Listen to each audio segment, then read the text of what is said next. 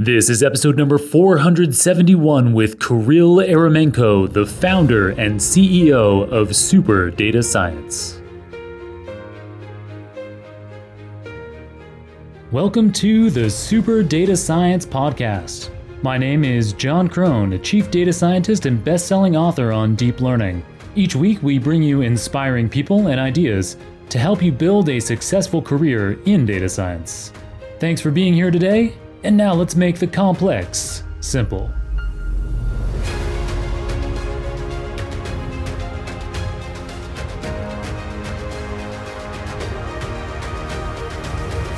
Welcome back to the Super Data Science Podcast. I'm your host, Jon Krohn, and today we have a most special guest who will no doubt be well known to many of you the one, the only, Kirill Eremenko.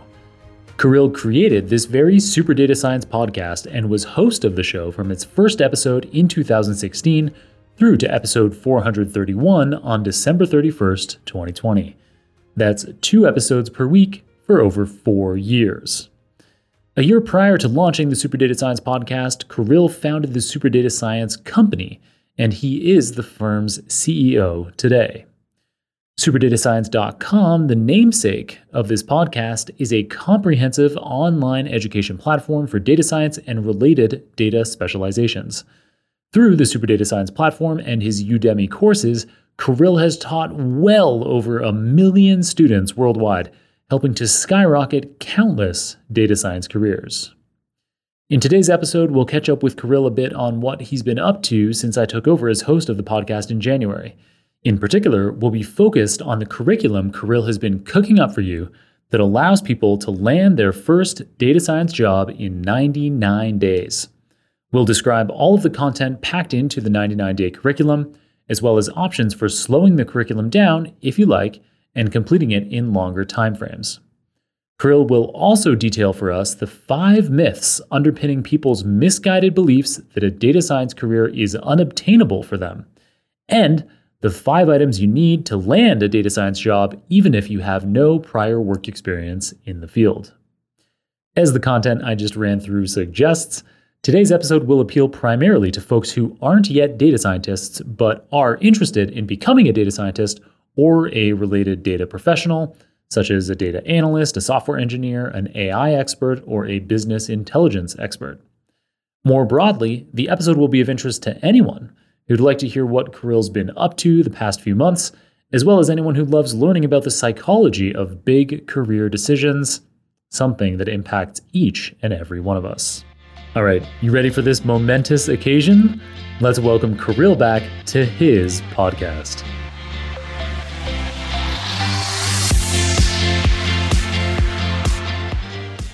All right, everyone. Uh, we have a very special guest here. What's his name again? Oh, yes. Kirill Eremenko, the host of the Super Data Science podcast. Welcome back to your show, Kirill. Oh, thank you. Thank you, Jon. Uh, it's great to be here. Uh, well, this is now your show. and uh, thank you for having me. It's, it's a strange experience, but it's like feeling of being here as a guest, but it's fun. Yeah, no doubt. And we have a great episode lined up for today. I can't wait to talk about the topics coming up 99 days to being a data scientist. But first, I'm sure the audience would love to hear what's going on in your life. Where in the world are you? Um, I'm in Gold Coast, uh, Australia. It's a city about 100 kilometers south of Brisbane, quite a big city. Uh, it's got lots of suburbs. I'm in one of them. And yeah, just spending time here with family. That sounds really nice, especially, you know, with the pandemic and stuff to be able to be near your family. That's a nice thing to be able to do. Uh, yeah.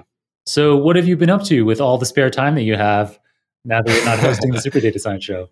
That's a good question. I was thinking about that um, earlier. Uh, nothing really uh, huge, just uh, trying to run um, the businesses and um, help uh, our management teams to improve them and uh, help people around the world. So nothing really specific stands out. Um, maybe I've been dedicating a bit more time to um, trying to improve myself and um, be like connect with parts of myself that I have neglected before, like the emotional side of of me, the um, you know the less analytical, structured uh, part of my brain or my being, and it's been really tough. it's been a really tough uh, journey to unlock those parts of myself. Super interesting. Maybe we can dig into that at some point in the episode, or it might come up organically. Maybe. Maybe. Um, so, was it along this journey that you came up with the idea that a data scientist uh, could be formed in 99 days alone? Like, I think that this is a really revolutionary idea, and I'm interested in how it even came about. So, as soon as you explained to me that you were doing this talk at Data Science Go on 99 days to landing your first, that was at ODSC. Oh, is it ODSC? Yeah, yeah, the same oh, conference you were talking about. Wow. Yeah. Haven't done this talk at Data Science Go. yes. oh, man. I just uh, assumed for sure. Oh, that's even yeah. cooler. At ODSC Europe, ODSC East? The same one you were at. Um, ODSC East. East. Yeah. yeah. Oh, cool. Wow. I don't yeah. know how I missed that specific detail. Um, um, I usually talk at Data Science Go. I guess that's. Uh, yeah, I just, just assumed. But regardless where you did the talk, you did a talk on becoming a data scientist in 99 days, and the Super Data Science uh, platform now has mm-hmm. A track that allows people to follow a curated curriculum that allows them through specific coursework, specific projects to become a data scientist in as little as 99 days. And I think I was about to say this a few minutes ago that it's a revolutionary idea. And as soon as you mentioned it to me, it was so obvious because I do believe that it's true. Um, mm. But I never, but I, I would often think, oh, you're going to need months or years. But in a lot of cases, you could, if you dedicate yourself, become a data scientist in 99 days. So, how did it come about? Um, so randomly, by accident, um, I needed to prepare a talk for ODSC because they reached out and said, "Can you come do a talk?" And I was like, "What should I talk about?" And they gave like a few uh, ideas for topics, and um, the things that related to me the most and that I, I loved the most were um, about careers and helping people either switch careers or get started in data science. And um, one of them was like how to get your first job in data science. And I thought, oh, okay, how can we make how, how can we make this more fun and like challenging and like what what can we do about this? And then um, at the time, our team at Super Data Science, so we got a um, product architect and a, a data analyst who are working together to create um, different learning paths. And they were working on this learning path. Um, and I was, uh, it was my job to review the courses that they put into the learning path, the sequence, you know, the extra materials. And it just happened these two things um, were happening at the same time. And um, by looking at it, I was like, oh, this is very interesting because they had like days, the number of days they uh, uh, thought that a person would need to to complete this, and I don't remember exactly, but in in their interpretation, it was like six or seven weeks. Uh, was it six or seven? Seven times seven times seven? No, no, it's like seventeen weeks or fifteen weeks or something like you know four or five months to complete this. I was like, oh, that's really cool. So um, I went through that and I saw, okay, for instance, like this whole section is not really relevant on um, a specific type of business analytics. It's more of an application of data science rather than a uh, fundamental data science right. type that you need to know. So I thought, okay, so if we throw that out, this can adjust and so on. And it kind of came down to like 115 days. And I thought, that's that's not clickbaity enough you know it's gotta be it's gotta be something really cool. And i thought okay how can we restructure this a bit more? And i thought that okay if somebody really pushes themselves like so the 99 days it's not for everyone. It's like for if you imagine the bell curve it's for the people that really push themselves like the the people like one standard deviation away from them. And you can get a you know data science job following this path probably in you know three months six months. Um uh, well, so three months is 99 days, like six months, maybe a year. Uh, but the more you push yourself, the faster. And I thought, like, okay, 99 days, if you do like the first five, uh, you know, first like week or so, um, actually, I have it somewhere here. Um, the first couple of um, days or w- a week, you do let me check it here. So uh, you do like an introduction to data science, like your first week, like get an overview of some of the topics. Um, then you do basics of visualization for two weeks. Then you do coding for data analysis for two weeks. You do SQL and databases for two weeks. You do applied business analytics. That's more like um, um, statistics in data science for a week. You do intro to machine learning for a week. So that's your core. That's already nine weeks. Then you have like a catch up week for 10, uh, week 10. And then weeks 11, 12, and 13, you specialize. You either machine learning, data, data visualization, or data wrangling. And then you have another catch up week just to, you know, have a buffer to catch up. And then that brings it to 14 weeks. 14 times seven um, is what, 90, 98, right? So 28 plus 70 98 and so the last day 99 is celebration day because that's oh, when you land the job oh, nice and the interesting thing about this is you not only um, go through this and learn the, the content and you know data science but in the in parallel you got to be doing stuff for your career you know networking putting content out there reaching out to people reaching out to recruiters um, so if you do those in parallel we believe and this is uh, just for everyone out there, the caveat is that this is a hypothesis, right? We have a hypothesis that you, it can be done in 99 days. Uh, we have success stories of students who have gotten jobs in data science based on, um, you know, our courses and other things. Uh, but we don't have like somebody who's done it in specifically 99 days. We've launched this challenge and we have a cohort of people who are participating in it. So there's about just under 100 people, I think around 80 people who've uh, taken the challenge, and about 16 people who we are actually tracking how they're going through the challenge so that by the end of it, by the end of this first cohort, we have a success story or some success stories, like proof that it can be done 90 days. But if anybody already wants to participate, the challenge is open. It's free uh, to take part in. Uh, you can find it at superdatascience.com slash challenge. And there you get what, what you actually get with this challenge is you get um, a massive, I think it's like 30 page, 30 page learning guide, you know, step by step, what you need to every single week. And if you follow it, if you get a job in 99 days, you know, of course, uh, share that on social media that you're participating. I think the hashtag is SDS99. Uh, but otherwise, uh, just tell us, you know, email um, support at superdatascience.com and we'd love to share your story. That sounds really cool. So, do you imagine this is something that people can do while they have a job, or is this something you need to do full time? The way it's structured is it's only a few, it's like I think one or two, might be, I don't want to be misinterpreting here, but I think it's like two, one or two or three hours a day. Oh. So, if you can fit that in with your job, especially with working from home, and maybe if your job is, if, if your job, if you're going to be at the same job or if you already have a job and you're going to be at the same company, maybe the company will be happy for you to yeah, spend the yeah, time, yeah. or if not, you know, like if you really want something, that's that's the, the the reason I was saying like it's not for everyone. It's for for people who will dedicate themselves a lot. Like if you really really want something, you're gonna find a way. You know, you're gonna wake up an hour earlier and go to sleep an hour later. Some some way, or do it during your lunchtime. There has to be a way to make it happen speaking from personal experience, it's hard to imagine a career that you could be more excited about and want to pursue yeah. with that level of passion. I I'm not being sarcastic. Like data science is such an exciting job full of new challenges and new things to learn every day. And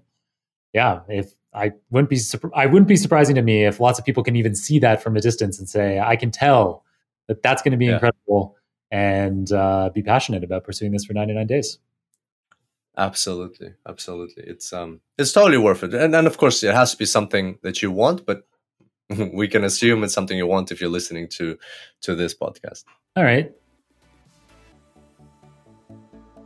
This episode is brought to you by Super Data Science. Yes, our online membership platform for transitioning into data science, and the namesake of the podcast itself.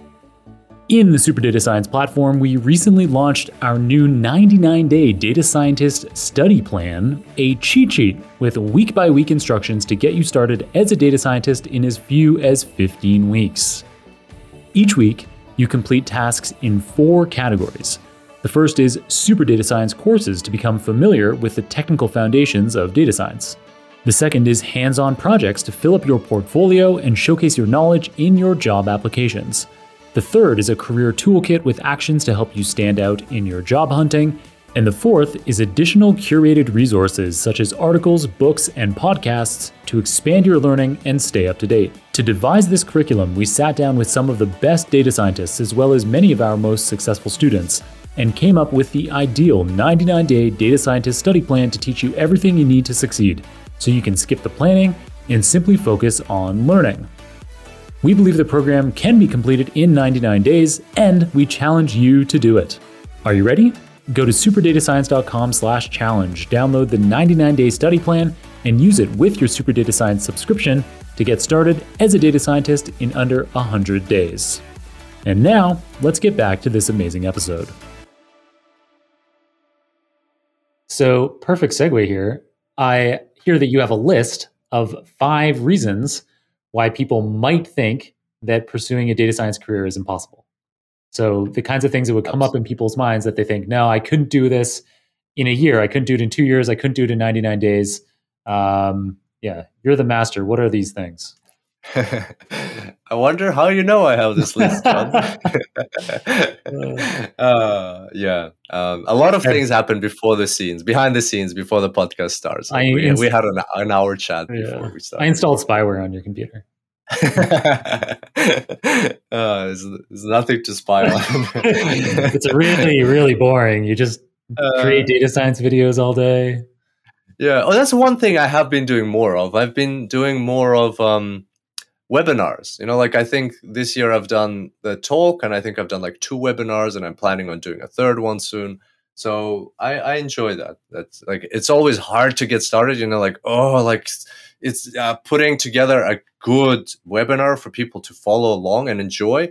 And also, like the first webinar I did this year, supposed to be one and a half hours, went for three. Oh, like, that always. Oh, that is too much. You know, I was tired then, yeah, but everybody yeah. was tired. That always happens so, to me.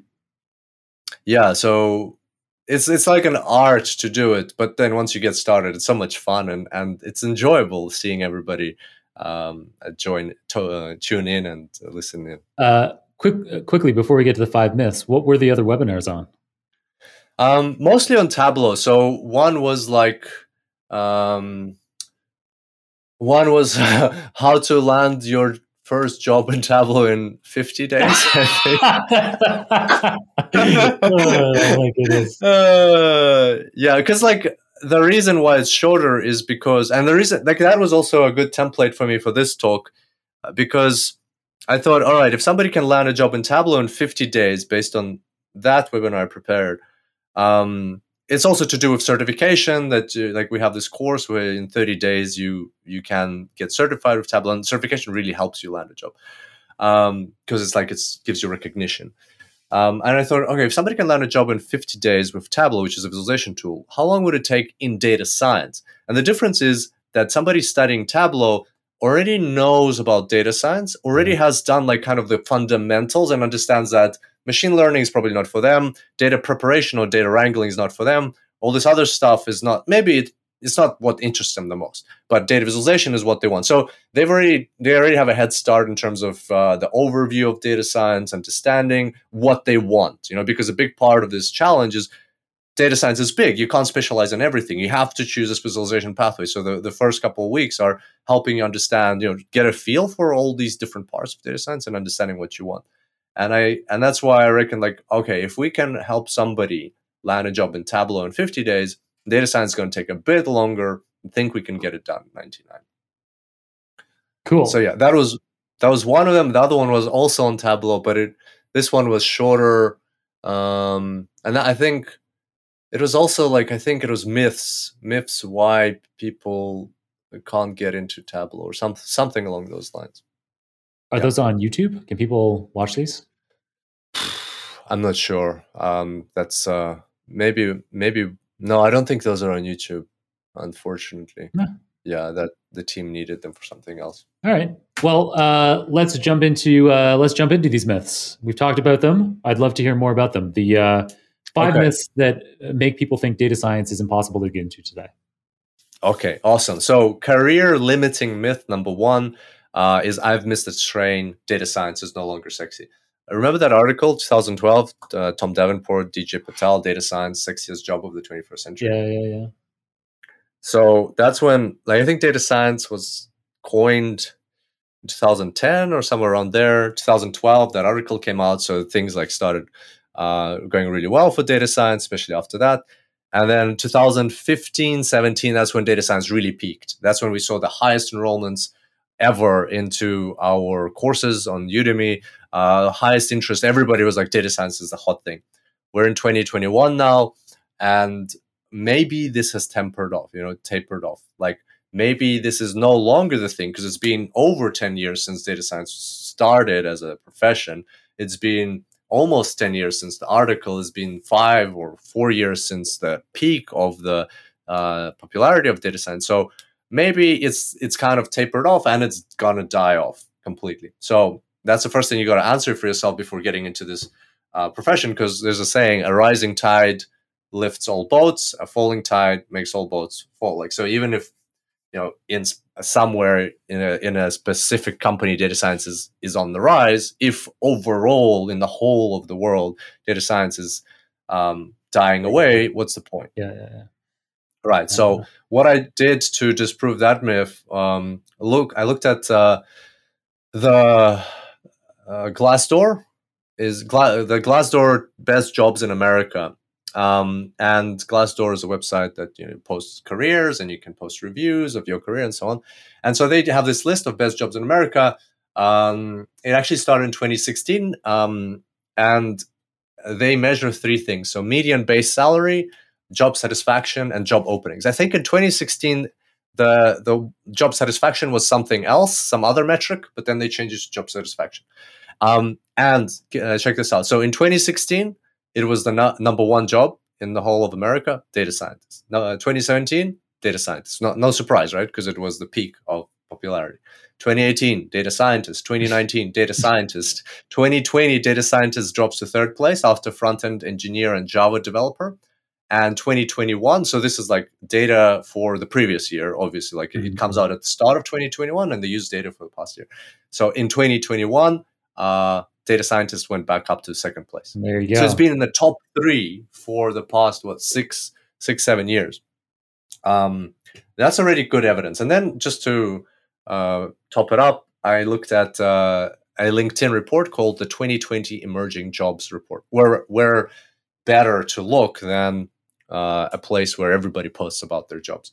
Uh, so this emerging jobs report, what they did is the methodology of how they created it is uh, they took people who've had who've been in the workforce for the past five years. So you, to qualify for this analysis, it, like they basically just trail troll through the data. They're going to ask you; they're just looking through their data. But uh, they only picked people who've uh, had a full time job for the five, past five years, and they looked at the changes of titles. how many people changed their title from X to data scientist? How many people changed their title from um, X to AI specialist, and so on, or whatever um, or I don't know, um, auditor or accountant, and so on. And uh, the top, as that's how I understand it. Please check the 2020 Emerging Jobs Report by LinkedIn to make sure my interpretation is correct. Um, the top job um, in 2020, according to this methodology, was artificial intelligence specialist. Um, it grew by uh, 74%. So 74% more people got the AI title compared to people before they before yeah. the start of the AI. I mean, that's a data scientist. yeah, that is a type of data science. Finally, if, uh, finally, second one is robotics engineer, forty percent. And the funny thing about this is, uh, I looked at the report, and you will see like a photo on the report, like a stock photo of this guy, like uh, the two people standing in front of a robot, and they're like trying to adjust it or understand it, like on this table, and like one's like this, like you know, propping his head, the other one's like showing him something, and then I like I look at the descriptions, and it's like. Um, process automation, UiPath, automation anywhere, you know, like all this a robotics process automation software, not robotics engineering. So right. um, I think they got the picture wrong, and I think they also right. got the title wrong because right. the description, except for one word or like w- w- like one uh, subtitle in that description, the rest of them are all to do with RPA, like uh, you know automating yeah, yeah, uh, high volume uh, rudimentary tasks in a business. Nothing to do with physical robots. yeah, yeah, yeah. And that's a data scientist. That's also a data scientist. In my view, that's a, RPA is a type of AI, very basic, trivial type of AI, but it's still got to do a lot with data, understanding processes, um, and automating them. And then finally, third place, data scientist with a 37% uh, growth rate. So, whichever way you look at it, either one of the top three is data scientists or all of the top three are data scientists, but this profession is on the rise. The other key thing there is for sure that third category, the, the third, the actual data scientist one, Mhm. that one has a much bigger starting base than the other two, for sure. Like I, Mhm. without, like I know from knowing the market that those Mhm. first two, AI specialist and RPA specialist, those are, it's a much smaller.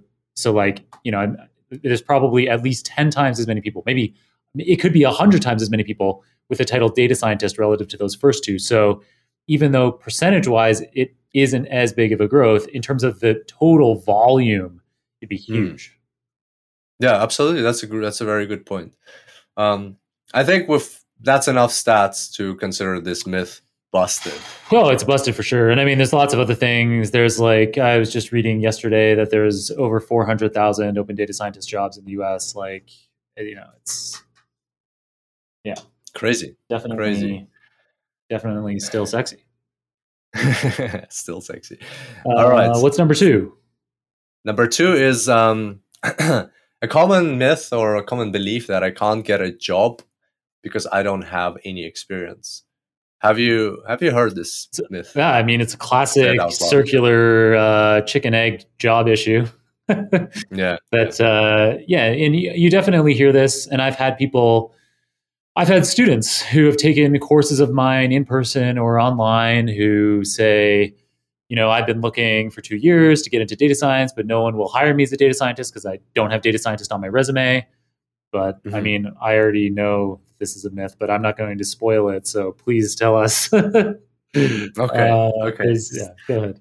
So the way I approached these next three myths was um, by looking at uh, examples of uh, people who've come on the podcast, on this podcast Ooh. previously. So when I was hosting it, uh, people I've interviewed, and I went through a lot of uh, potential candidates for this. I knew I had I only had thirty minutes for this talk, so I couldn't um, include everybody, and there were some really cool stories, but I had to pick just one per myth, um, and um, picked one that uh, I guess resonated with me the most. Uh, and for this first myth, uh, we've got the story of Nicholas Cepeda. If you haven't heard this podcast, it's episode 41. It's called An Inspiring Journey from a Totally Different Background to Data Science. Um, and Nick's story is he started off, um, what did he do? So he worked as a business intelligence intern just for three months in 2016. Um, and prior to that, he was in the United States Marine Corps, uh, where he served for four years in aviation supply. And uh, he was, I think, running some basic SQL queries um, in terms to get uh, uh, numbers of stock or something like that. But in his own words, he said, I don't really have that analytic experience. And most of my experience comes from data science courses, college, business intelligence courses in Udemy. So, no experience. Like, apart from the three months internship as a business uh, intelligence intern, no experience um, in data science. And he goes and applies for a job at the Walt Disney Company as a data scientist or data analyst in marketing. Mhm. And so, uh, what does he have to show for it, right? Like, he doesn't have the experience. Like, wouldn't you just like turn him around if you're the hiring manager? Um, but he's taken quite a few courses um, on data science. So he took our course on R programming, um, advanced one. He took a big data and Hadoop developer course. He took our Tableau advanced course, our Tableau 10 course, our machine learning A to Z course, and a course uh, from Dell on data science and big data analytics. And so when he rocks up to this interview, and you can hear him talk about it on the podcast, um, they ask him to talk about like, um, okay, I don't remember exactly what the question was, um, but basically, uh, he ended up talking about a case study that we did in one of the Tableau courses on uh, this company, this imagine imagined company that washes your laundry, takes picks up your laundry, goes away, washes it, brings it back the next day, and how they needed to expand their operations in the US, and they had these two markets, and he needed to do clustering. So he did clustering in our course in Tableau, not even in in Python or machine learning, but in Tableau. And he explained his experience from the course. He's like, oh, so there was this company. Uh, it's like a it's a mock company, uh, but nevertheless, uh, we needed to find what kind of three uh, markets in the U.S. that they hold, and there was nothing, you know, no pre- prescribed markets to look at. So we had to do clustering, and this is how it worked. We put these trend lines and so on, and so on, so on. And in his own words, he said uh, he mentioned that project, and it sounded like her eyes lit up. Like the, the hiring manager that was interviewing him, like was like very excited because that exact thing could be applied to what they needed in the company. And then the second thing was they asked him about like, oh, can you deal with real world data, with messy data, and so on? Because that's a good point. Mm-hmm. In courses, often you get sanitized, nice and pretty data, so you can just follow the steps and get everything working. Mm-hmm. Um, we have a course uh, on advanced, I think on advanced R, yeah, advanced R programming, where we spend quite a bit of time on uh, messy data preparation. That's what one of the um, focuses of several of our courses. And yeah, he told them that, and he told. So here's a quote from him. He told them, uh, I told them that 70% of time is spent on creating strategy on how I'm going to prep and clean the data. So he already had that experience that 70% of the time of a data scientist is data prep. Uh, and he told them about the median imputation methods, you know, like uh, averaging things or um, other approaches that you can uh, take for missing, corrupt, messy data and how to deal with it. Again, something he just learned from a course, right? And um, as a result of like an interview like this, that is based on his experience from case studies from from courses, mm-hmm. he landed the job. So he's been uh, at Walt Disney Company. It was funny because like at, during the podcast he couldn't say the name of the company because he hadn't landed oh, it yet. Funny. But just before it went out, he emailed me and said, "Hey, can you add us in the intro?" And I did add it in the intro because he landed the job and he's been there for three years, ten months. He started as um, uh, started in advanced analytics and optimization, and recently he, oh, well, not recently, that was five months. Then he was a senior marketing insights analyst, and I think he actually um, maybe even got went higher in his career at Walt Disney uh, recently. The moral of this, I guess, is that um, recruiters, hiring managers, they don't really care about your work experience. What they care about is your capacity to deliver on uh, the projects that they have. And work experience is a proxy for evidence of that capacity. So if you have work experience, like three, five years, they can kind of say, oh, yeah, well, he that person probably knows what they're doing, probably can deliver. They have the, the capacity to deliver. But if you can illustrate this capacity in whatever other way, as a hiring manager, why would I care? Like, why would I care if you have zero years of experience or 50 years of experience, if that's even possible? If you can deliver on the needs that my business has, you just need to be able to demonstrate that and thereby work experience, not really uh, an absolute requirement hundred percent. And yeah, I, I thought you might go down the route of saying, and this is related, is maybe your first job in the field isn't going to be with a title data scientist. And that's mm. that's another like so this person was already working for a few months in business intelligence. So that's often more of like it's that can be a stepping stone to a data science career. Um, yep. And we'll talk about that in the fifth myth. That's what ooh, that's the yeah, right. we'll get there. Nice. All right. Well, what's the third myth? Okay. Third myth is I have the wrong background. Heard that one before? Oh, yeah, for sure. Then people will. Like I studied arts or I studied psychology or whatever else. Totally. How can I get into data science? Yeah. Yeah. So uh, here, uh, again, plenty of examples on the podcast that, of people who've come into data science specifically from those things, from psychology. I talked to somebody in Switzerland uh, who studied psychology, then came into data science.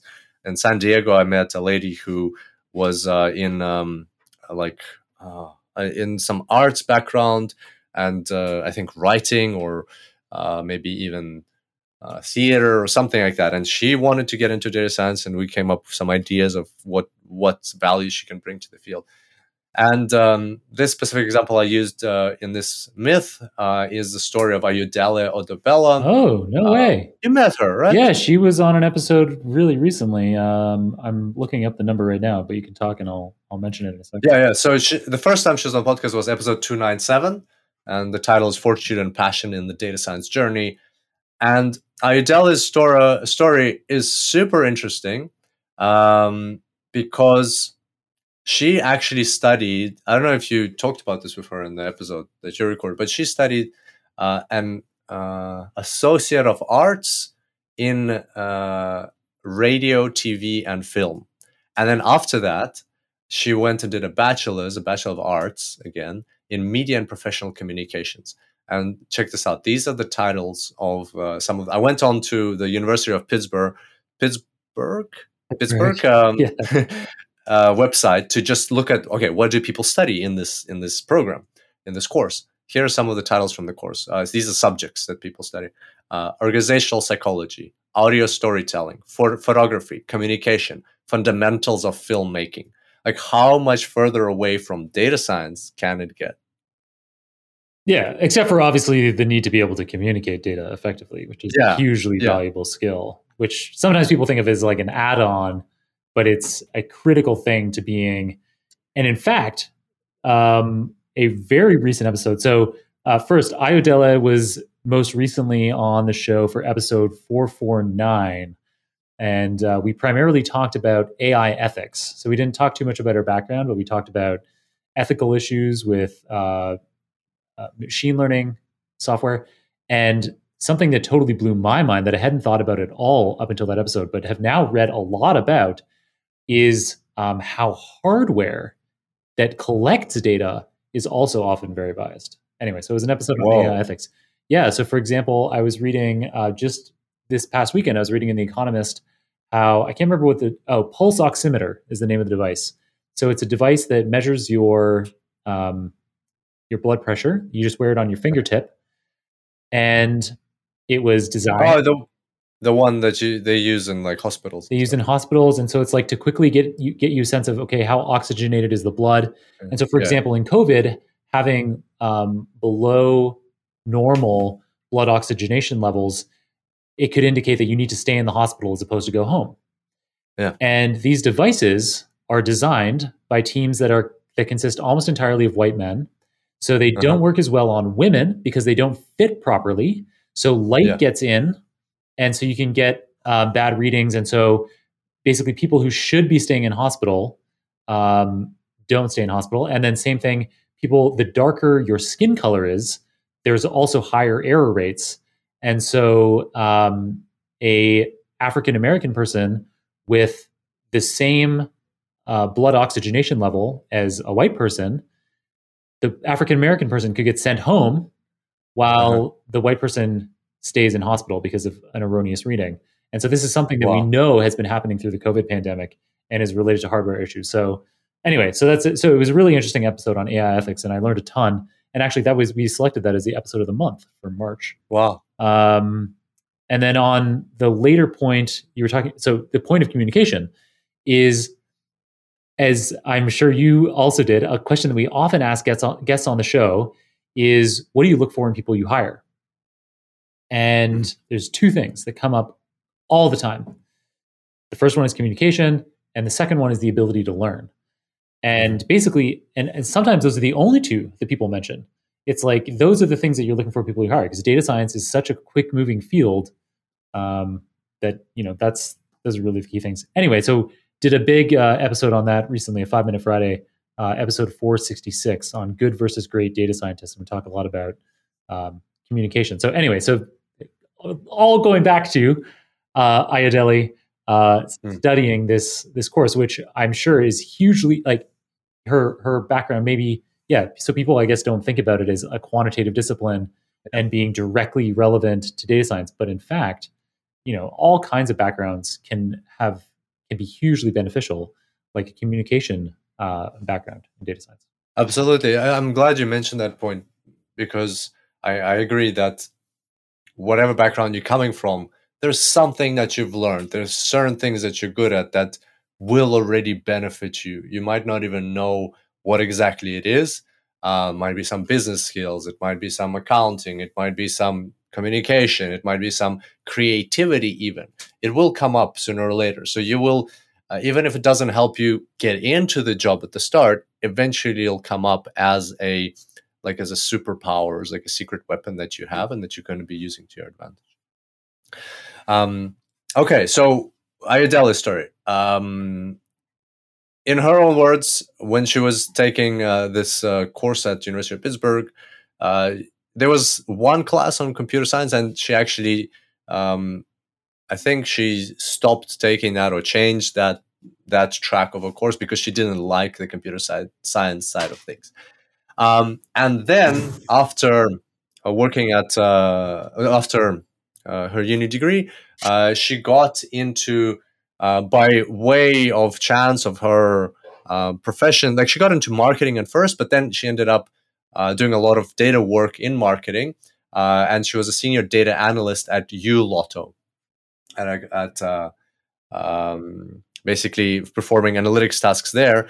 And she mentioned that she leveraged SQL to analyze behaviors. She performed A B tests. She saw where the market was moving, like the data science market, and decided to follow it. And she enjoyed it. And so only after that did she enroll in the Masters uh, of Data Science. And uh, since that first job as a senior data analyst, she's had a job as a director of machine learning, a data scientist, uh, data science at another company, a part-time machine learning instructor on LinkedIn, and she's now a data science evangelist. So very interesting in the sense of how somebody from an arts background, you know, like uh, is able to land a job in data science, and then not only that, but also skyrocket their career from there. And so I think she's like writing a book now, right, or, or publishing a book. Yeah. So exactly to your point, talking about things like your communication education background being allowing you to have a superpower once you've started to become data scientist. Now that Ayodela is in that data science evangelist role, she's mm. really taking advantage of that strong communication background. And you know, you can tell from these episodes that she's done, she's an unbelievably clear communicator. She comes up with so many examples right off the cuff. It's incredible. And so she she gets to be in this job now where she still has to be a data science expert. And she's constantly learning new data science techniques. And she's talking to prospective clients, prospective users, and showing them how they can be integrating those approaches into what they're doing with Comet ML. Super cool job. And yes, exactly. So she has she self-published this year a book on getting started in data science, if I remember correctly.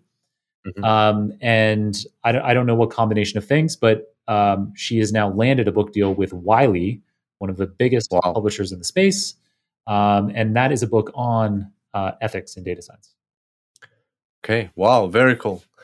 Such a story, right? Like going from I don't really like the the the uh, what's it called? The computer science side of things to i'm now publishing books on data science. That's it's incredible i think. Another cool thing is if listeners want to meet ayodele you can meet her on any sunday that you want because she hosts office hours with harpreet sahota who was also on a recent episode on episode 457 so harpreet and ayodele co-host office hours on sundays. Um, you can find out about it on linkedin uh, through their profiles. And so they host, you can just, they're just office hours. You can just show up and ask career questions or data science questions or whatever. And they and other people will answer the questions. So cool thing. That's really cool. Uh, a few people have um, um, attempted office hours, regular office hours in data science. I remember Randy Lao, I think, um, and Favio Vazquez, or maybe Ke- Kristen Kehrer and Favio Vazquez were doing uh, office hours like a few years ago, maybe two or three years ago.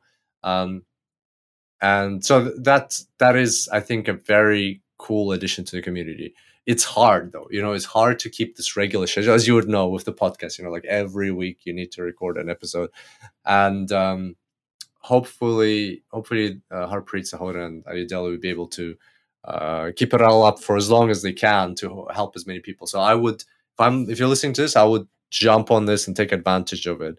Anything like that um, might not last very long. Hopefully, it will, but might not. So, uh, if you can now, uh, attend those office hours and, and see what value you can get, what questions you can ask. Yeah, I would say one of the biggest risks to it continuing isn't their dedication to doing it, but is that their careers blow up so much that like other opportunities yeah. come up. Yeah, yeah, that's that's exactly the thing. Yeah. That's um, so yeah, jump on the on the train while you can. Anyway, so yeah, so that's myth number three dispelled, not having the right background. Absolutely. What's number four? Okay, no, number four. Online learning is not official. I'm doing floating quotation marks. uh, is not official enough. Um, uh, that's a common myth about. Oh well, you know, I need to go and uh, like either work in data science or do a master's in data science or some other degree or something like that um, in order to get a, my first job and to learn in order to land a first job. There's nothing wrong with doing a master's in data science. It's just not a prerequisite for you to land your first job. You don't need a PhD or any kind of real world uh, in person type of degree uh, when you can. There's other ways of doing. It. So, example: um, Sean Casey, uh, episode 383. Uh, you're not an imposter. You're learning data science journeys. Very interesting because uh, the way I met Sean was at one of our Data Science Go events. I think it was last. It was our first Data Science Go virtual. It was in uh, July, June or July 2020, and we have this feature, uh, which you might know, where you click a button and you get to meet a random person from the world. Have you tried? Have you tried that? I I haven't. I I I you know I feel I feel bad that I haven't. I feel like I should okay. have done it.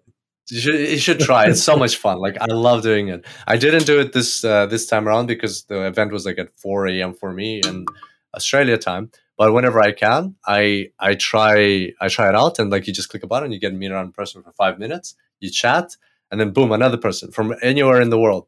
And so I got con- I got connected with Sean uh, Casey, and I don't know I remember at the time where he was either uh, Dubai because he lived for a long time there, or he was already back in Ireland. Um, and we just basically connected for, uh, we're supposed to be five minutes, but it was like 30 seconds before the connection cut out. Um, and uh, he started telling me his story. And uh, so then he later, I think I reached out to him on LinkedIn because you can also get your LinkedIn details of each other. And then I asked him to send me his story by email, and he sent it to me. Sent me like huge email was like, wow, this is so cool. So I invited him to the podcast and it was really interesting. So his story goes as follows. He finished uh, a bachelor degree in mathematics and computer science in 2005. So this might be a weird start, right? Like we're talking about not uh, having like that um, online learning is not official enough. And, and the, the example we're looking at is somebody who did a real world bachelor's degree in computer science. So what the heck are you talking about, Kirill? Um, the thing is that was back in 2005 so that was like ye- years ago. Um long time ago in and fortran he, fortran yeah. And he he himself told me that uh, uh, the things that later he needed to do in his data science career and that were required in this uh, in like the job application not not what he studied in in that degree. And you know a lot of time had passed. It's not relevant. And moreover to illustrate what he was doing afterwards uh, that the time had passed was uh, after that he went and taught mathematics and the, became mathematics and computer science teacher at an educational system in uh, the UAE. As I understand, it was for like primary school or high school kids. You know, like not universities, like um, schools. Uh, then he was a another a teacher at another school. Then he was a uh, mathematics teacher at a higher colleges, um, another kind of school, I guess. Uh, so that he did that for five years, and then he was a senior educational consultant for eight years. So in 2005, he does this degree in uh, mathematics and computer science, which is quite outdated. Then 13 years he spends in the education industry, and then somebody, his friend, tells him about data science, um, and he's like, "Oh, maybe I should check it out." And he's like, "How do I get into this field?" You know, to your point, like I have a full time job in education, I can't go and study uh, data data science masters or anything. So he signs up to uh, courses online, and he does. Like I have a slide uh, here which we can't share because this um, tool doesn't have screen yeah. sharing, but and you won't be able to hear in the audio anyway. But the point is, in this slide, I have a screenshot of his LinkedIn, and he has taken four four courses on Udemy about data science, five courses on edX, and eight courses on DataCamp. right? So that's 17 courses on data science. These are big courses. You know, some of them uh, machine learning, um, Python, R programming, uh, dashboards, like substantial investment of time. And the way he did it, he said he he was driving to work in Dubai.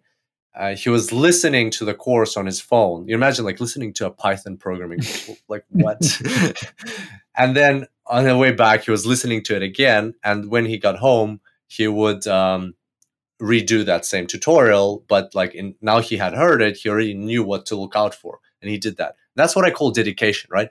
You find time driving to work to listen to a video course. Of course, he wasn't watching the videos, just listening to it, um, so that you can do it more efficiently and you know get more value out of it for yourself when you're at home. Really you know, cool. people who yeah who want to really want to get a career find find ways.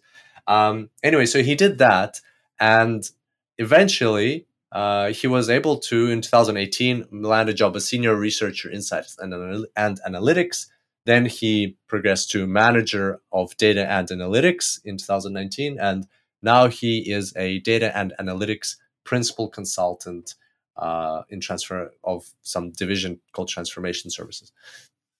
So, yeah, totally possible. You don't need to um, have a uh, like official degree uh, just to um, to for like for full disclosure after this after he's landed a job after he's um, in the in the space of data science, then he decided to okay, now I'm going to go do a master's in data science. But the point is, uh, I think he's still doing it now. I don't know if he's uh, continuing it or not.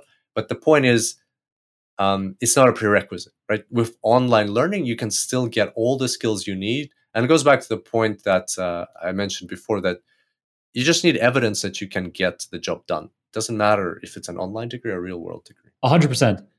And not only does it not matter whether you get the education formally at a university and get the degree or do it online, from my perspective, the strongest way that you can present to me that you're a data scientist is outside of those completely.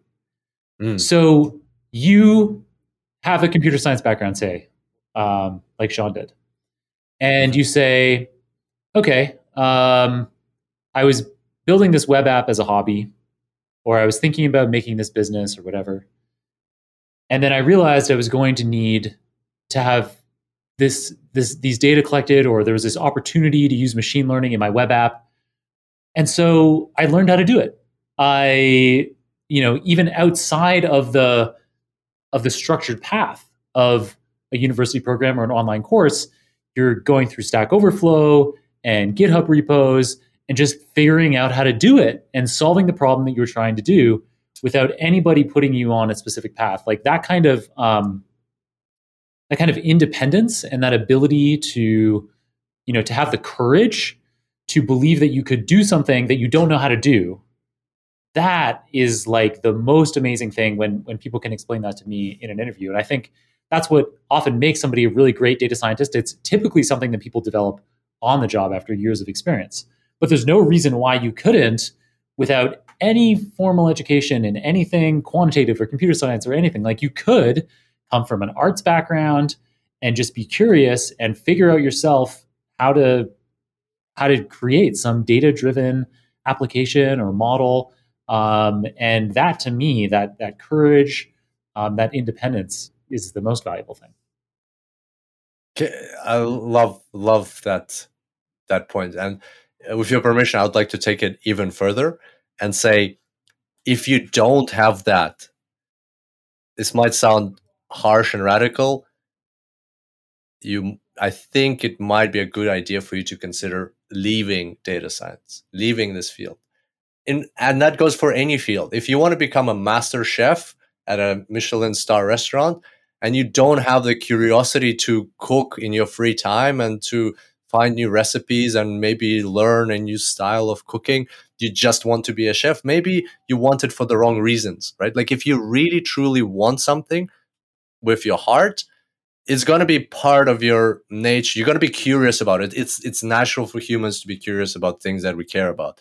So if if it happens that somebody wants a job in data science just because of the high salaries or uh, just because you know that's what their friends have or just because that's what the, the new department their company is building if it hasn't caught in your like attention so much it hasn't caught in your your nature and your being so much that you're constantly curious about it wondering what what else you can learn and maybe reading a little bit about it. it doesn't have to be huge investment time and it can be different for everybody somebody might be into okay um, what kind of apps i can use for my own uh, hobby websites so what or somebody might be curious oh what kind of um, research has been done at facebook or, or google or somebody might be curious about uh, the top uh, visualizations that are published on tableau public there has to be something uh, that is is catching you all the time that you're constantly um, progressing in. And that's a good indication that you're on the right path. If if you don't have that ask yourself why. Why don't you have that? Is it because maybe you're not allowing yourself uh, the room for that uh, um, or the time or the room for that output and, and for that curiosity? Or is it simply because you don't really care like deep down you don't really care that much about it and then you might just be in the wrong field strong point but i don't disagree with you. Yeah yeah it's uh, it's hard to be uh, sincere with yourself. You know that's one thing i've been learning over the past four, or five months. Sincerity with yourself takes takes courage and uh, it takes also like setting aside your ego like oh i want to be paid a huge salary. Oh data scientist is a great profession or, or whatever else in life you have to set aside your ego you have to have the courage and you you have to face your fears. And but but sincerity with yourself is the first step to being sincere with others. If you can't be sincere with yourself you're going to be insincere with others. And who wants to live a life of lying you know lying to yourself to others? Even think even though you're convincing yourself it's the truth but deep down somewhere you know that that part of you knows that it's not the truth. So sincerity seeking sincerity, I think, is a is one of the ultimate journeys in life. Yeah, beautifully said. All right, so getting us maybe a little bit back on track. Have we finished number four? We've made the point. Yes, we have. Okay, nice. We have made the point. Um, myth number five won't be about a story, so I just wanted to recap. If you want to listen to any of those episodes, there are numbers 41 with Nick Cepeda, 297 with Ayo Delio and 383 with Sean Casey. Um, myth number five, we kind of touched on it a little bit already. Um, it's about landing a job in data science takes years. The thing to keep in mind here is that a data scientist is um, is a very unstructured um, profession at the moment. It's not like accounting, where you know an auditor does this, an accountant, a tax accountant does this, a financial accountant does this, an inventory accountant, if that's a profession, does this. Like there's certain types of accounting, there's certain things you need to know. There's a CPA exam um, that you need to pass, uh, and and other things. It's very structured. Whereas in data science, somebody who's called a data scientist in one company might be called a data analyst in another company. And in a third company, they might be called an insights analyst. Uh, somewhere else, they might go to somebody, something else. Moreover, a data scientist in company A does machine learning. A data scientist in company B does data visualization. A data scientist in company C uh, does research. You know, like it's very there's no clear cut way of oh, what is a data scientist and what does this profession mean. So don't get caught up on going for the title. I have to be a data scientist, right? Look at the job description. What are you actually going to be doing? Maybe the title is business intelligence analyst, but you're actually going to be doing what you want to be doing. Or it might be a graduate analyst or a junior data scientist or uh, machine learning engineer, AI specialist. So there's lots of different titles. And while um, it might be um, more challenging to get a data scientist role at your particular company that you're interested in, maybe you can start in a a different role. They call an insights analyst. Basically, um, if you're finding that it's it's complex to get a specific type of job, open up your horizons, broaden your view, and look at other options. Like for instance, I was my story. I was a graduate analyst when I joined Deloitte. Then I was promoted at a data analyst. Then when I two years later went into the industry, into the financial industry, into a superannuation company, which is the pen, word for pension in Australia, pension mm-hmm. company. Um, I started as an insights analyst there. Uh, even though I wanted to be a data scientist, you know, I was like, oh wow, that would be cool. Uh, but uh, at the time, it, I was like, okay, I'll, I, I will. I think at the time I wasn't even too fast about data scientist um, because it hadn't exploded that much. So I started as an insights analyst. But then at some point I was like, okay, I want to be a data analyst. What I did is this wasn't even a year into my role there. I went and I negotiated with my manager uh, after, of course, proving that I can do work, did some great projects. And after that, I went to negotiate. I didn't negotiate for salary. I didn't negotiate for, you know, um, benefits or other things. I just said, hey, I would like to change my title from insights analyst to data scientist. And here's why. These are the things I've been doing. Uh, you only have one insights analyst in the company, which is me. Uh, and maybe we can change the name of the role. What's that going to cost you, right? Like, no, no big deal for your company. They thought about it. They're like, yeah, sure. So they officially changed my title to data scientist. Boom, there, there you go. I didn't even have to apply for a data scientist job. Just negotiation inside the company. So every story is different, and uh, there's lots of ways. It, the point is, you want to get into the field of data science. You don't necessarily want to land a data scientist job because they might all be called differently. Perfectly said. I agree on everything. You have a open and shut case here, Kirill, on your five myths. So, yeah, but I wanted to ask you, you're you're um, you know, like a director of data science, right? Um, yeah. What kind of like what do you guys call your uh like the most junior level of data scientist at Untapped? Um, yeah, so my so I've been the chief data scientist at Untapped for six years, and um, the most junior role. Well, I mean, I guess it depends on how you define it, right? So, um, you know, we I've hired two data scientists now, uh, where data scientist was their first job. Actually, mm-hmm. whoa, whoa! Every single person I've hired is a data scientist. It was their first data science job. Wow, um, that's awesome. Yeah, I hadn't even. That what, what was me? What, but uh, but Jon, they don't have any data science experience. Why did you hire them? they were obviously awesome. Like you know, I did so the, and they all have you know everyone has a different background but it was obvious that they already were a data scientist that they deserved that title so um, uh, one of them he already had a 20 year career working as a software engineer at yep. uh, jp morgan mm-hmm. and also at a hedge fund and then he took a 12 week or 16 week data science boot camp full time. Mm-hmm. And, um, you know, all of those things that, that brief experience in the boot camp where you're kind of, you're thrown in, you know, that's kind of like your uh, 99 days curriculum where you really throw people in the deep end and you, uh, you know, you have them go through these structured weeks. But you also have those 20 years of experience doing software development, which is highly relevant. Uh, you know, we're uh-huh. we're putting machine learning algorithms into production systems, and so he's hugely valuable every day across our application in terms of systems architecture, backend engineering.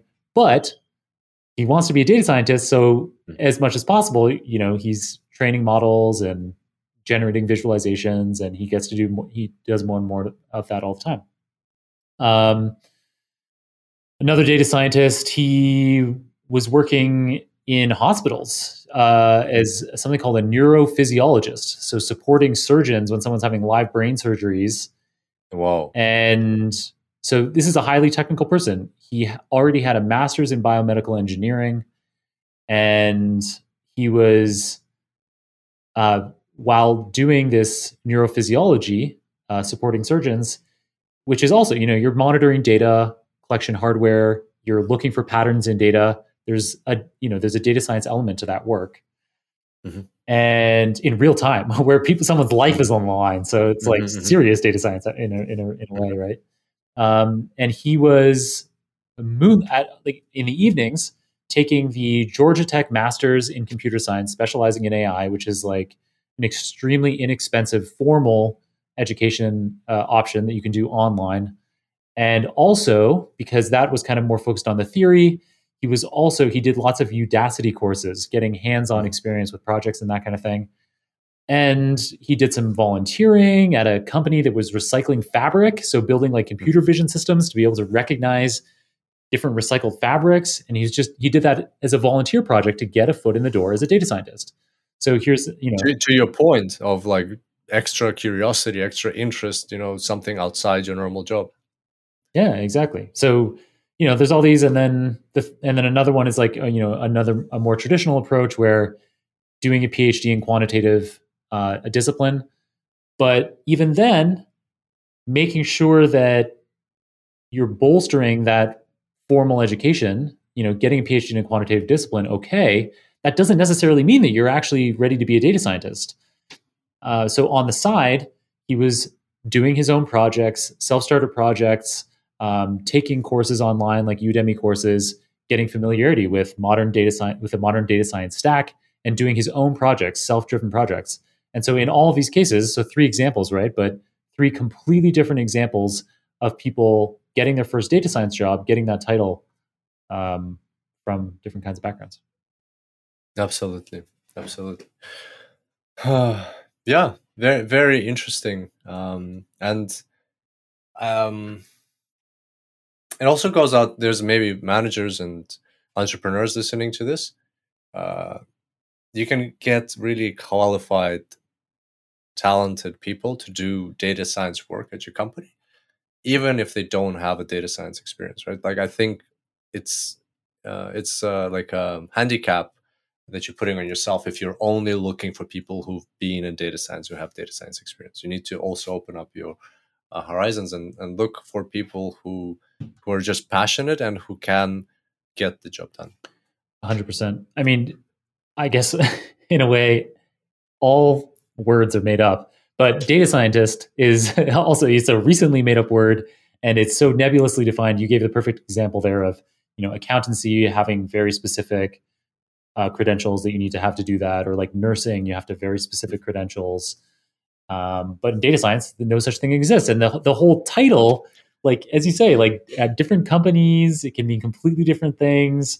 And so, even though the word data science was coined, you said around 2010, people have been doing data science work for decades, maybe centuries. Like, if you were, you know, 100 years ago, you could have been collecting data and building a model um, using a and then studying it with a t-test and mm-hmm. hand drawing a chart and getting that published and you were a data scientist 100 years ago yeah yeah yeah yeah actuaries have been around for for centuries i, I don't remember but um, when and that was it the 19th century or 17th maybe 19th uh, the first insurance company was formed in the UK. I think it was like uh, a church, like a church insurance company or something like that.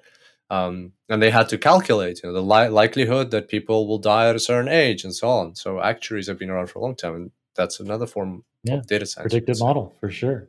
Mm-hmm, mm-hmm. Yep. So these are the five things that you need uh, to get. Whether you get them through uh, our challenge, which you can find at superdatascience.com slash challenge, or uh, whether you put them together on your own. From my experience, I think these are components for success. And maybe you're missing one of them in, in your preparation for data science career. So uh, you can augment it with that. Number one is you need a plan, like a weekly plan, and you need to stick to it. Data science is very broad, and you can easily get sidetracked into focusing on one thing or looking at one example or uh, reading one book for too long and you'll get sidetracked get off track and you will um, just maybe get discouraged because so much time has passed and you're not making progress. Uh, number two is you need top notch content. You need five star content. There's lots of content out there. Uh, there's lots of people putting content out there which is good in general uh, for people to share their thoughts and ideas uh, and uh, help because maybe you know somebody's good at something that other people aren't. But you need to not get lost. Again, not get overwhelmed by all of this content, uh, and find one, two, maybe three uh, reliable sources. Okay, my machine learning tutorials I'll get here. My visualization ideas and tutorials I'll get here. um, th- thoughts on how to clean data, I will get over here. Or you know the quest- questions, uh, I'll look at questions people have asked and the answers they've gotten. So have those uh, sources um, identified, because otherwise you're going to end up uh, looking all over the place all the time, trying to find content and it's just it just makes your life easier and less overwhelming if you know where you need to go when you need to um, study a certain thing.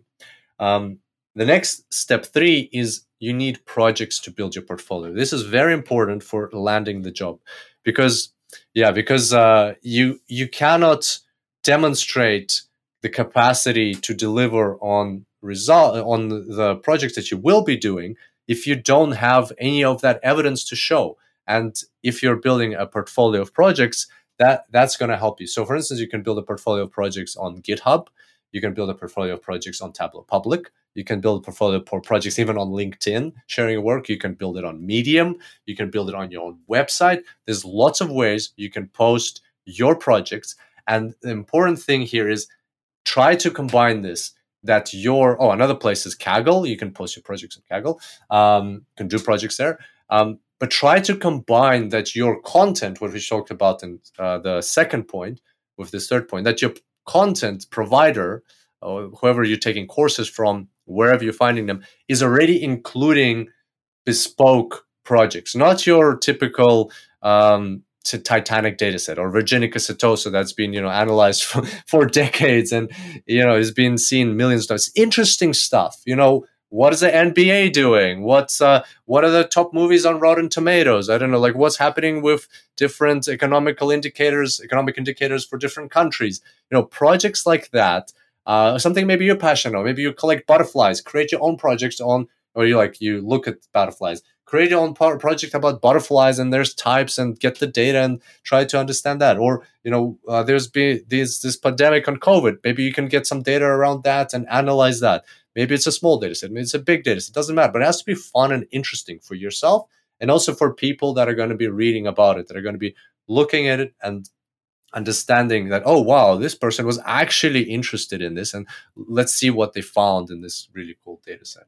Yeah, I think, um, I think you know from the things I've already been saying, like that can be everything. Like if you can demonstrate projects, you know, if you have half a dozen or a dozen different projects and having these kinds of structured paths is helpful because it helps you figure out okay um, unless maybe you know like you know like i only want to be doing computer vision and that's the only thing that matters to me and then okay go do that. But often a really great approach is to use a structured program like the 99 day super data science challenge.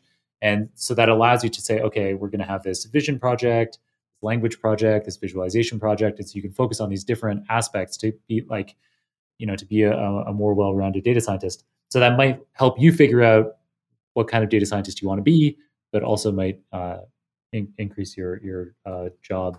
Uh, absolutely, yeah. absolutely. And I'd like to be uh, absolutely fully transparent with everybody. So with the 99 days challenge on the super data science, you don't you won't get the content you won't get the courses unless you're already signed up to super data science or you have them on udemy so that is part of the Super Data Science membership. But what you will get is you will get this 30 day learning plan, absolutely free. You just go in, uh, put your email in, you get the 99 day learning path. Uh, part of uh, some of the content that is referenced in the 99 day learning path is like reading materials or other courses or other videos out there which are available online for free. But you can also just take that learning path, and that's what we also encourage you to do. If super data science is not the place for you to learn, it's not something that you want to do. Um, you can just find your own content. You can find um, providers on YouTube of uh, content. You can find courses. Maybe you're already taking a course. Maybe you're already signed up to some other platform, and you can structure. You can complete, uh, complement that uh, learning path, uh, that that 99 day challenge uh, with those with the content that uh, you already have access to or or you prefer. So no problem with that. Um, the learning guide itself absolutely all yours to take um, at the 99 day challenge website. That's cool. Actually, I don't know if we'd explicitly said that it's free. That's cool. I didn't even know that. I mean, obviously, then so you're you know suggesting this is this is a specific Udemy course you could be watching, or in the Super Data Science platform you could be watching this, and so that's kind of an easy way yeah. to follow up. But that's cool that you're making the 99 day uh, 30 page pack completely free, and then people can follow it in other ways. I didn't I didn't uh, realize that. And so a related point in terms of a free resource that you can use to help you if you're looking for problems to solve, data sets, um, or example ways of um, solving problems that might inspire you for specific projects. I collect those on uh, on my personal website, so jonkrohn.com slash resources. Um, those kinds of things are available there for you if you're looking for something to inspire you or a data set to, ta- to tackle. Awesome. That's really cool. Jon Krohn dot uh, uh, com slash resources. And also Jon has um, a YouTube series on machine learning fundamentals. You know, check that out. You know, that could be a good uh, way to get your content uh, on machine learning. And Jon's done, um, you know, in-person talks, conference talks, webinars, podcasts. What have you not done? Book. You've written a book, so definitely a reliable source of content as well. So there's lots of places, but you need to have this all structured. It shouldn't be like, oh, I'm going to go learn data science. What I'm I going to do today? It has to be like a structured plan to follow along and step by step, and you know need to know where to get what. Thank you. Okay. Thank you for uh, for mentioning some of my stuff. I appreciate that. All right, number four. Number four. Number four. Number four. So the fourth thing that is needed is a pathway to specialize. As we discussed, you can't get all of the data science um, uh, like in your toolkit right away, especially. So you need to figure out what will you go into. Will it be machine learning? Will it be data visualization? Will it be data wrangling? By the way, Jon, do you have any other like ideas? Because those are the three specializations we included in this 30 day guide because they seem like the most obvious ones. Do you have any other ideas of what people could specialize in? Uh, data wrangling, data visualization, machine learning, machine learning, and data. Yeah. Um, those are good big ones. Um, I mean, there's modeling approaches other than machine learning, right? So, mm-hmm. um, you know, so like what, for example? So statistical approaches to modeling mm-hmm. data oh, yeah. instead of machine learning. So, um, that's a good point. So yeah, so that's just another. So maybe kind of machine learning more broadly is kind of like modeling data, and that includes mm-hmm. like machine learning, st- uh, the kind of standard statistics that you learn about, like um, regression, t-test, but then also Bayesian statistics would be part of that mm-hmm. kind of modeling umbrella. Mm-hmm. Um, I think those are pretty good. Those are pretty good as three main categories: visualization, modeling, data wrangling. Um, otherwise, maybe start- something to do with communication, like being the person that like translates data insights to the business leadership. That's a cool one for sure. That's a really great idea. Probably related to visualization. It's kind of oh, yeah. like, mm-hmm. um, but I guess there's there's kind of things that, that maybe are less directly. This is definitely data science, but things like data engineering. So you know, mm-hmm. learning how to you know having a, an intimate understanding of how to build pipes in a back end to allow data mm-hmm. flows to happen and and models to be deployed.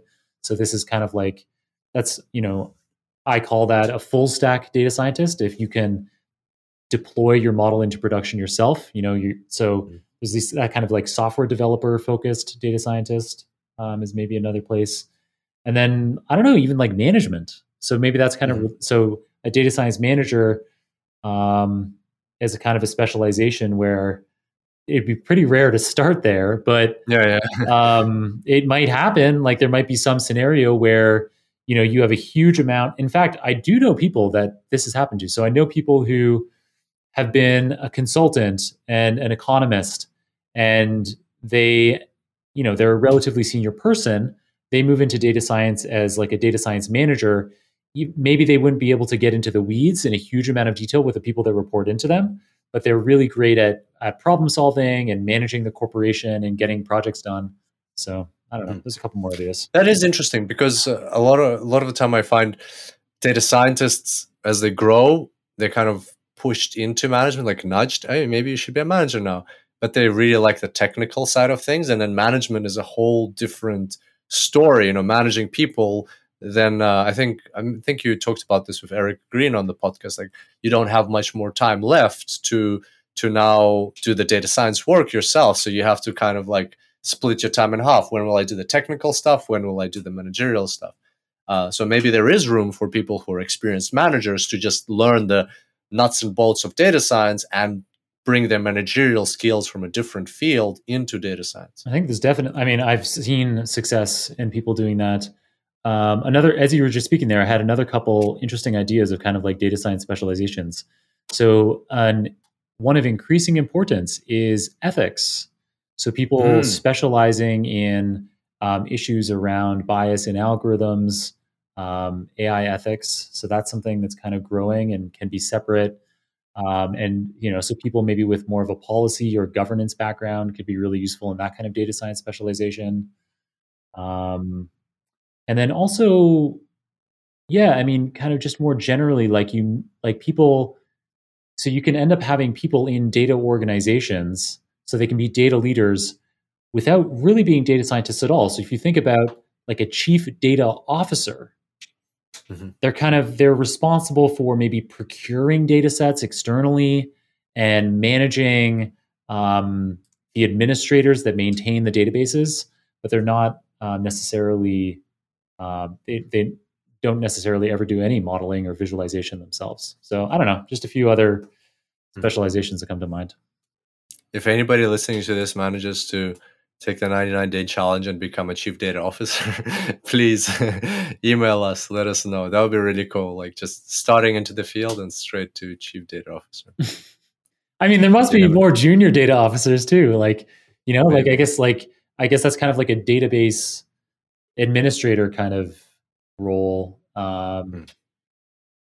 data custodian. Data custodian. Yeah. We had, I think we had a role like that. One of the. Oh yeah, really. Yeah, like at the superannuation company. Okay, so uh, one last one, right? Number five, last one. Um, very important. Have a career preparation checklist. People, a lot of people go through. All right, I'm going to learn data science. I spend 99 days or 150 or six months, whatever. Then they're like, okay, I'm ready. I got this under under the hood. I've got the um, I don't even know if that's a saying under the hood. I've got this under my belt. I've I've got go. all the data skills. I've got the um, um, you know the projects, my portfolio, and so on. Now I'm going to start looking for a job, and then the whole process starts. You know, from there, looking for a job. Why not combine? That's the best way to do it. Like spend two hours, two and a half hours learning data science a day, and thirty minutes doing something for your career. You know, like there's things like reaching out to recruiters, reaching out to people in the industry, networking with people, attending events, attending free conference, attending paid conferences, um, uh, do, updating your CV and especially LinkedIn, uh, putting content out there, commenting on other people's posts, uh, looking at uh, jobs uh, and comparing job descriptions to the things that you're learning, looking at different types of job descriptions, uh, looking, you know, comparing them against each other. Um, a, lo- a lot of it is about networking and getting yourself out there because I think there's a statistic. Uh, it's quite old. I don't know if it's still the case, but I'm pretty sure it is that 70% of jobs get filled before, before without being advertised, like through connections, through networking. Um, and only 30% are like direct, okay, apply here, here's the resume, and so on. So that is also, it also has its uh, room, but the more of these things you do along the way, you have 99 days, right? So you can get a lot of this stuff done. You can get a lot of groundwork, um, make cover a lot of ground. So by the time you get to you know day 85 or day 80, you already have um, all these connections. You already have some people uh, interested in your work, some people following you.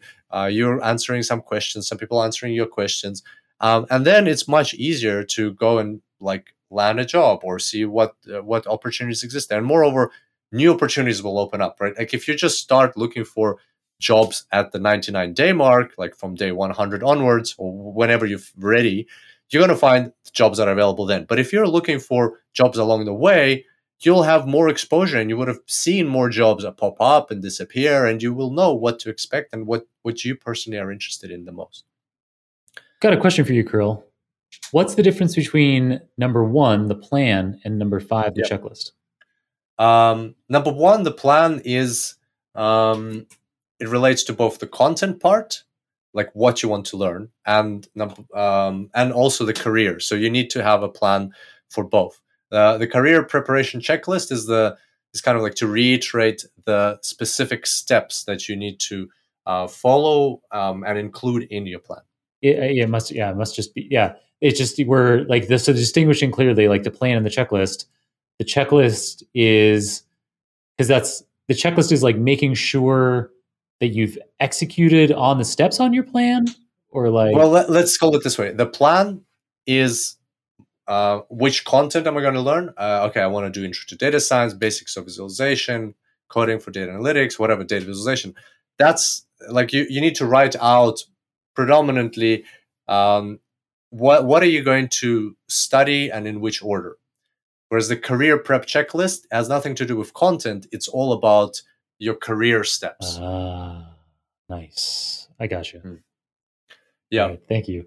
Um, no worries. That sounds brilliant. I, I, I am. You know, I was convinced before we even got into all of this level of detail. As I said at the onset of this episode, as soon as you mentioned to me that it could be possible to get a data science career in 99 days, these kinds of steps that you've outlined um, over the course of this episode are the kinds of things that immediately came to mind for me as a way that you could do it. And I think it's brilliant that you've gone through it in all this detail. I think it is awesome that you've set it up in a way that people can just go to superdatascience.com slash challenge and download the guide for free. Uh, it's it's really brilliant. Um, I don't know if you have anything else you want to add before I ask you for a book recommendation. um, I would like to add that there's a saying success is 80% psychology, 20% mechanics. So, how you do something is less important than the reason behind why you're doing it. So before jumping into all of this, make sure you have your why very well identified. That there's a reason why you're doing this, and it's a strong reason that speaks uh, to your heart, right? Maybe you want to change the world, maybe uh, you want to change your life circumstances, uh, maybe this is something you're passionate about um, set have the reasons why identified set yourself up for success by outlining this these steps that you're going to take like take take a day take two days take a week if you need to just to prepare for this journey for this challenge or however you're going to do it. Don't just rush into it um, and and get lost and get overwhelmed but set yourself up for success by doing some prep work first um, and then come the mechanics and then just execute. Execute for 99 days or if you have less time for 150 or 300 days but execute but if you get those two things right at the start if you get the psychology right and the vision the the strategy the preparation in the first few days then it'll be much easier to execute and you'll have you'll have a target that you you want to hit and uh, it's just a matter of um, putting in the in the in the work to get there. Beautiful message and so important. You need to have the why for sure. Do be sure. Hopefully, lots of people who've been listening to the podcast have developed their whys, but get to check in on yourself and make sure. All right, Kirill, you know the last question. What's your book, book recommendation? Um, amazing book. I'm listening to Audible right now. Uh, it's um, he's listening oh, to it right now as he's doing the podcast.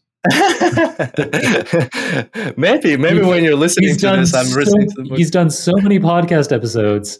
Uh, yeah. So Kirill had done 431 podcast episodes um, before before I took over at the beginning of this year, and uh, so yeah. he can just go on automatic pilot this whole time that, that he's been doing the podcast. He's been listening to a book. Yeah, I wish you're getting there as well. What are you on, like episode uh, 40 almost, or around 40? Uh, well, I have to do some subtraction, but uh, yeah, I think we're learning. Uh, we've recorded more than forty now. Yeah, good stuff. Yeah, good stuff. Congrats, congrats, man. How do you feel? It definitely gets easier. I mean, I was never stressed out about it, but I, you know, I always you did a really great job of coaching me. Kirill created for me. There's no way the audience would know this, but I don't. I can't. I don't know off the top of my head my head how long the document is. This handover document that's like 20 pages. And I, I, I remember when he sent it to me, he he spent like a weekend making this document, and then it took me like a Yeah. day to read it and go over everything and understand. it. There's a huge amount of process um, that goes on behind the scenes to create to create those well-oiled episodes that you experience. There's so many steps that Kirill had mastered over the years, and he conveyed those to me. And you know, I learned from him for a few episodes. I learned from you, Kirill, and you made it easy. I was there was never any point. Maybe actually, the only time I was nervous was the very first one when you and I co-hosted an episode. Um, so that one aired at the end of December with Syafri Bahar, and uh, that was the only time that I showed up and I had kind of like butterflies. but it's been it's been smooth sailing and it gets gets easier. The team that you, the production and editing team, the management team that you put together makes it so easy. They're they're utmost professionals, unbelievable, and they just being the host of the show is a piece of cake. Thank you. Thank you for the kind words, Jon. And also, uh, on behalf of our listeners, students, I want to thank you too. You're, you know, changing lives. You're helping thousands of people every week. Uh, you're putting in your personal time into this, um, and you know that's that's worth a lot. So thanks a lot. It is a huge joy to be able to do this. It is an honor. So thank you. Awesome. Uh, and thank you, everyone in the audience, for allowing me to have. I'd probably, even if you weren't there, I'd be sitting here doing this episode with Kirill, and we'd just be sending it into the ether, and no one would listen. It's so much fun to do. So it's Yeah. you know to have people actually be out there listening and to reach out to get these messages that people share on on social media, and um, yeah, it's it's absolutely wonderful. So thank you so much, Kirill, for the opportunity. All right, anyway, let's get to your book recommendation. Book recommendation. I'm going to show it on. I'm going to show it on the on the video version. Uh, it's called "The Courage to Be Disliked." Can you see there? Oh yeah. Oh yeah. Okay, so it's a book that was origin, originally written in Japanese. Uh, it's called the Japanese. Oh, the subtitle is the Japanese phenomenon that shows you how to free yourself, change your life, and achieve real happiness. Uh, it's been translated into English, not into many languages. I wanted to get a copy in Russian to give to my mom, uh, but unfortunately, it's not available. Hmm. Maybe somebody will translate it. Um, it's uh, sold three million copies. The authors are Ichiro Kishimi and Fumitake Koga. Um, amazing book. I'm about halfway through it. It's I think it's about eight hours long. If you listen to it on Audible, um, and it talks about uh, Adlerian psychology. So the psychology we're familiar with in the world is by um, mostly by Freud and his student Jung.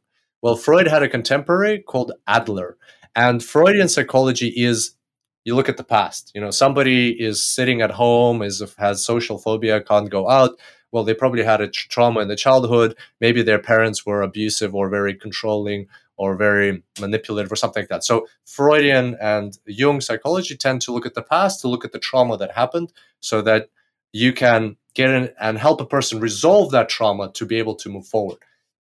Adler, on the other hand, is less well known, but I find his principles, the ones described in the book, very interesting because they look at the future. They say that the reason for anything happening now is an objective that you have set yourself in the future.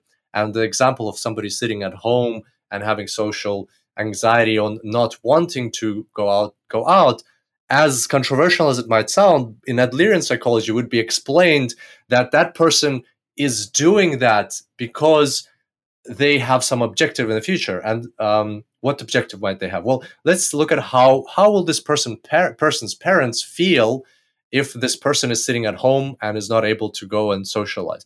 Per- that person's parents are going to be worried, and they're going to show him attention or her attention, and they're going to uh, want want them to be better, and they're going to check up on them, and so they will be getting attention, love in a certain way, and care uh, from the, their parents. If they were to go outside, then they will become um, average or even less than average out there, and uh, their parents would be happy that they're out finally, and so they wouldn't be fulfilling this objective of attention from their parents. It's all, of course, not conscious; it's subconscious. Mhm. Uh, but the point is that Adlerian psychology, in my perspective, allows you to address some of your issues as as more of a choice rather than a consequence of the past. That you can, if you really think about it, in my view, I'm not a psychologist and I don't want to undermine anybody's problems. Anybody, I know people are going through difficult things at different times. But according to Adlerian psychology, what I my takeaway was that is that anything, any problem that I have, you know, for instance, I'm more introverted, or that um, I don't like big crowds, or that uh, I don't know, like I, I have some fears. I can address them by thinking about what objective is that helping me fulfill in the future. So I just need to ask myself, is that objective valid? And how can I make a choice, a conscious choice now to change my life in the future so that this can I can rid myself of these fears, anxieties, and worries, uh, or control controlling aspect of my personality or whatever else.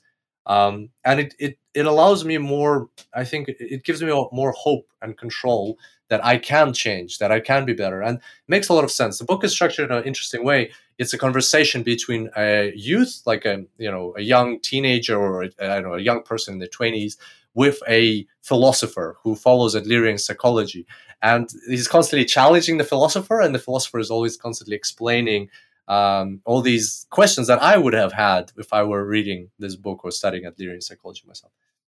Long rant about it, but it's it's a book that's been one of the top books I've read in the past years. I highly recommend to anybody who's interested in psychology and bettering themselves. It sounds great. I am really interested to read that because something that I, I mean, as you know, and listeners who maybe listened, especially to episodes that aired in January, February, I guess, uh, I talked a lot about meditation.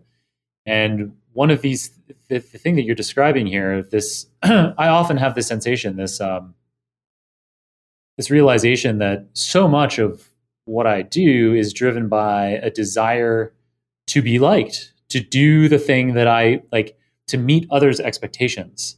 Mm. And um, I don't know if that's exactly what this book is about, but it's it's a big part. It's the book says they're uh, being recognized by others should be zero of your concern. Zero. That is the responsibility of others. That is a task. They call use the word task of others. Your task is you may want to be, be your task is like not wanting to be disliked. Yeah, everybody wants to be like, but whether other people like you or not, not your problem. And the way we raise children in our society is like, okay, so if you do your homework, you're gonna get, you know, time to play computers or you're going to get uh, you know some treat. If you misbehave you're going to be punished or you're not going to be liked. I'm not going to like you as a parent. That is according to adler that was one of the biggest like a huge flaw in society mm. that we bring up young little people we grow them into big people with this whole notion that you need to be doing right things to be liked by your parents otherwise you're going to be disliked. So we bring that into our adulthood and that's what we portray. Like i find myself very often people pleasing, right? Like I want everybody to be happy. I want everybody to like me. And often it comes at the detriment of my own well-being or my own, totally. you know, needs and desires. And um and Adler was a huge uh, like hugely against that, hugely opposed to bringing kids up like that. And and uh, the, this book gives you some of the answers on how you can combat in yourself if you're seeing that trait. Sounds huge. All right, what a great way to end the episode. I'm I'm sure that tons of content in this episode will resonate with listeners, and that's just yeah. one more piece. Thank Can I just to- repeat the name of the book, just so people absolutely might be missed it? It's called "The Courage to Be Disliked." Courage to be disliked. Great. Thank you so much, Kirill, for coming back on the Super Data Science podcast. I can't wait to have you on again soon. Um, obviously, you and I will be in touch, and I'm sure it'll be uh, no time before you're back here again and sharing your pearls of wisdom with us. Thank you very much, Jon. Appreciate you having me, and even more so, I appreciate you hosting all these ep- episodes. I've listened to a couple of them. It's always a lot of fun to hear how you're interviewing guests. Thanks a lot. You're most welcome. All right. Catch you later.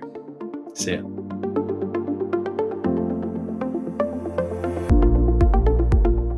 I hope you had a lot of fun catching up with Kirill in this episode. He's such a wise person. I personally always gain so much from my conversations with him. I hope you too learned a lot from Kirill, particularly about getting started in data science, as well as the psychology of career choices, such as the five myths that erroneously lead people to think that they cannot obtain a data science job. At the end, We wrap the episode up by getting filled in on the five things you need to land your first data science job. That's a plan, top notch content, projects for your own portfolio, a specialization, and a checklist. To get you rolling on all five of these items straight away, you can check out Kirill's 99 day path to landing your first data science job at superdatascience.com/challenge.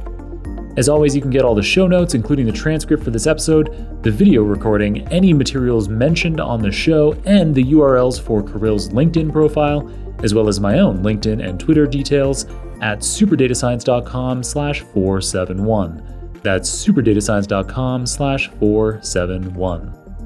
I'm always delighted to meet listeners, so please do connect and feel free to tag me in posts with your thoughts on the episode. Your feedback is invaluable for figuring out what topics we should cover on the show next. All right, thanks to Ivana, Jaime, Mario, and JP on the Super Data Science team for managing and producing a very special episode today. Keep on rocking it out there, folks, and I'm looking forward to enjoying another round of the Super Data Science podcast with you very soon.